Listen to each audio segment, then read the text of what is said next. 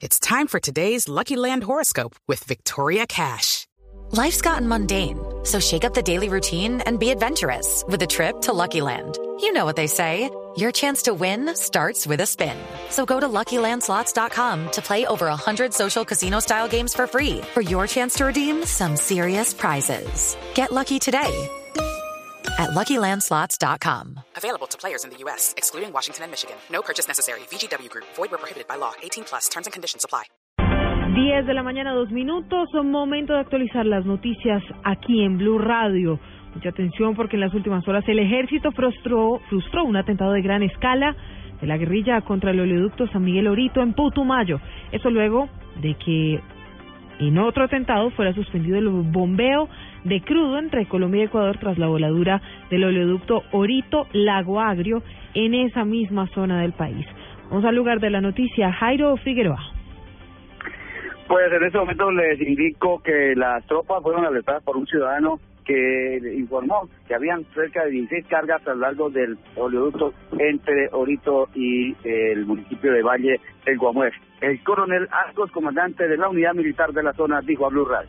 Se logra neutralizar una acción terrorista contra el oleoducto San Miguel Orito por parte de integrantes del Frente 48 de la FARC. Con esta acción se evita nuevamente una afectación irreversible contra el medio ambiente y la biodiversidad, al igual que contra la población civil que transita constantemente sobre esta vía principal que nos comunica con el vecino país del Ecuador.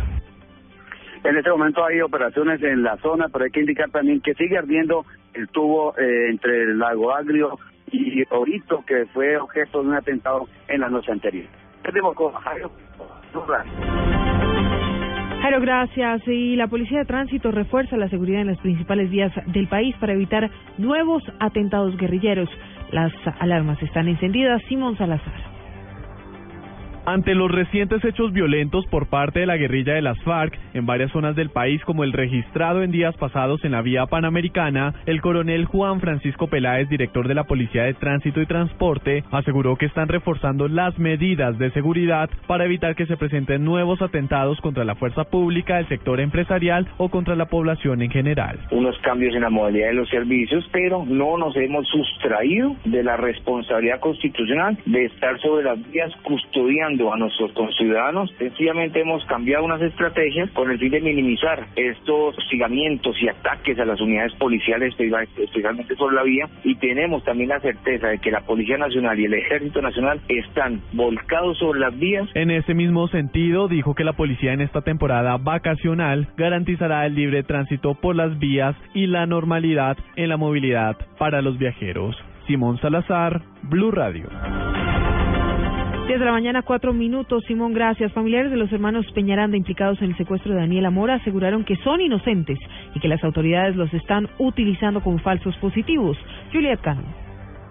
Familiares de los tres hombres capturados señalados de ser los secuestradores de la niña Daniela Mora han dicho que las autoridades cometieron un error, pues sus hermanos son personas trabajadoras. Ellos piden a la fiscalía que investiguen a fondo este caso para dar con los verdaderos responsables del plagio de la hija del director de la Unidad Nacional de Protección, Luis Peñaranda, hermano de los hombres capturados. Decir a la fiscalía, al gobierno, como son tan billetudos, a la que investiguen bien a fondo, porque usted sabe que el más pendejo es el que paga cuando y cuando hay una recompensa con tantísimos millones de pesos. Los tres hombres capturados, según sus familiares, trabajan como vigilantes y en actividades de finca. Desde Cúcuta informó Juliet Cano, Blue Radio.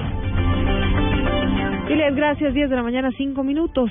Sin servicios médicos se quedaron 76 mil afiliados a la EPS Café Salud en el departamento de Santander. Esto por deudas con los hospitales de la región. Javier Rodríguez.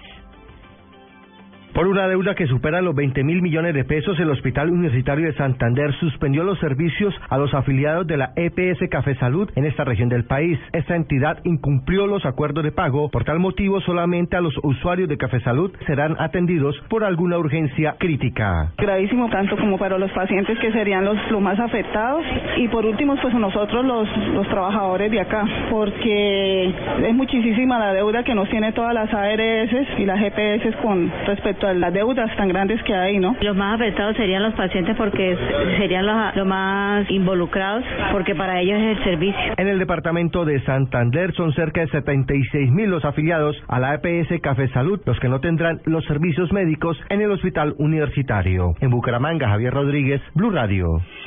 La noticia del momento en Blue Radio. Desde la mañana, seis minutos, eh, diez, seis, mucha atención. La noticia del momento hasta ahora tiene que ver con una nota de protesta que el gobierno colombiano ha enviado a Venezuela. Esto luego de que el gobierno Nicolás Maduro estableciera que de manera unilateral va a definir la delimitación marítima en zonas de disputa entre ambos países. La noticia con el director del servicio informativo de Blue Radio, Ricardo Espina. Ricardo, buenos días.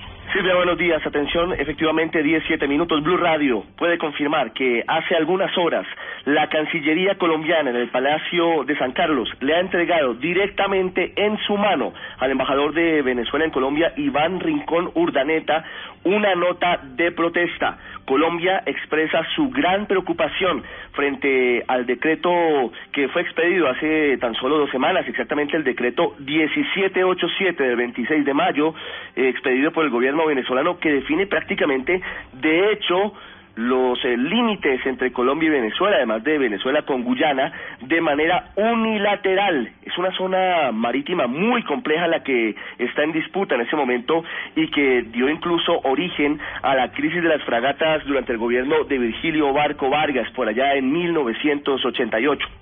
Según Venezuela, la zona de defensa occidental corresponde con la línea que Venezuela propone sobre el mar del Golfo de Venezuela y el Caribe. Pero esa disputa, que es la famosa disputa del archipiélago de los monjes, no se ha definido. Está pendiente en litigio desde comienzos eh, incluso de la República, desde el momento de la independencia. Según Venezuela, esa zona le corresponde. Es una zona militar sobre aguas cuya posesión no está definida y Colombia considera que está actuando de manera irregular el gobierno de Nicolás Maduro con esta determinación.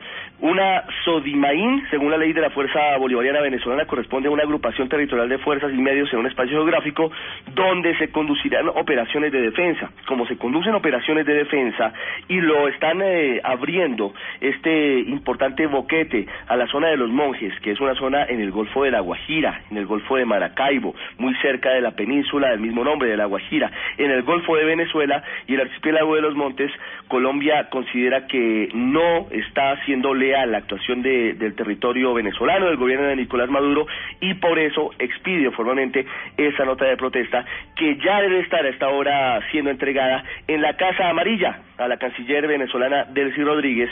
Se esperará, por supuesto, una respuesta del gobierno de Nicolás Maduro en las próximas horas. Reiteramos la noticia.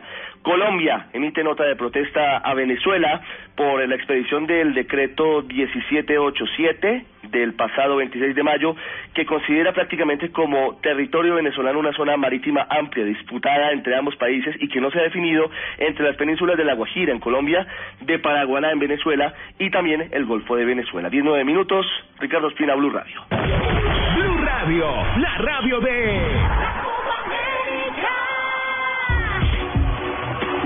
10 de la mañana, 9 minutos, ya son las 10, 9, momento de hacer contacto con Santiago de Chile. Recuerden que la Copa América se vive en Blue Radio, pues Uruguay y Paraguay abren a las 2 de la tarde la última fecha del grupo B de este encuentro de fútbol. El equipo uruguayo dirigido por Oscar Washington Tavares no podrá contar con su capitán y referente de defensa Diego Godín. Fabio Poveda con todos los detalles.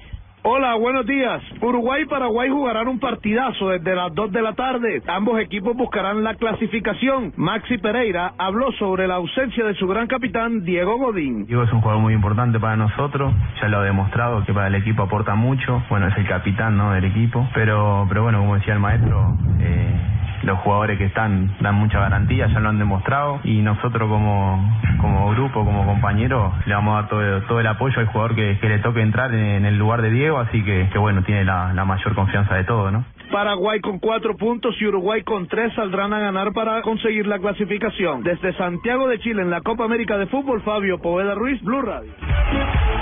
10 de la mañana, 11 minutos, 10, 11, por supuesto, la transmisión. Ustedes podrán vivirla, escucharla a través de Blue Radio a las 2 de la tarde. Son las 10 de la mañana, 11, 10, 11.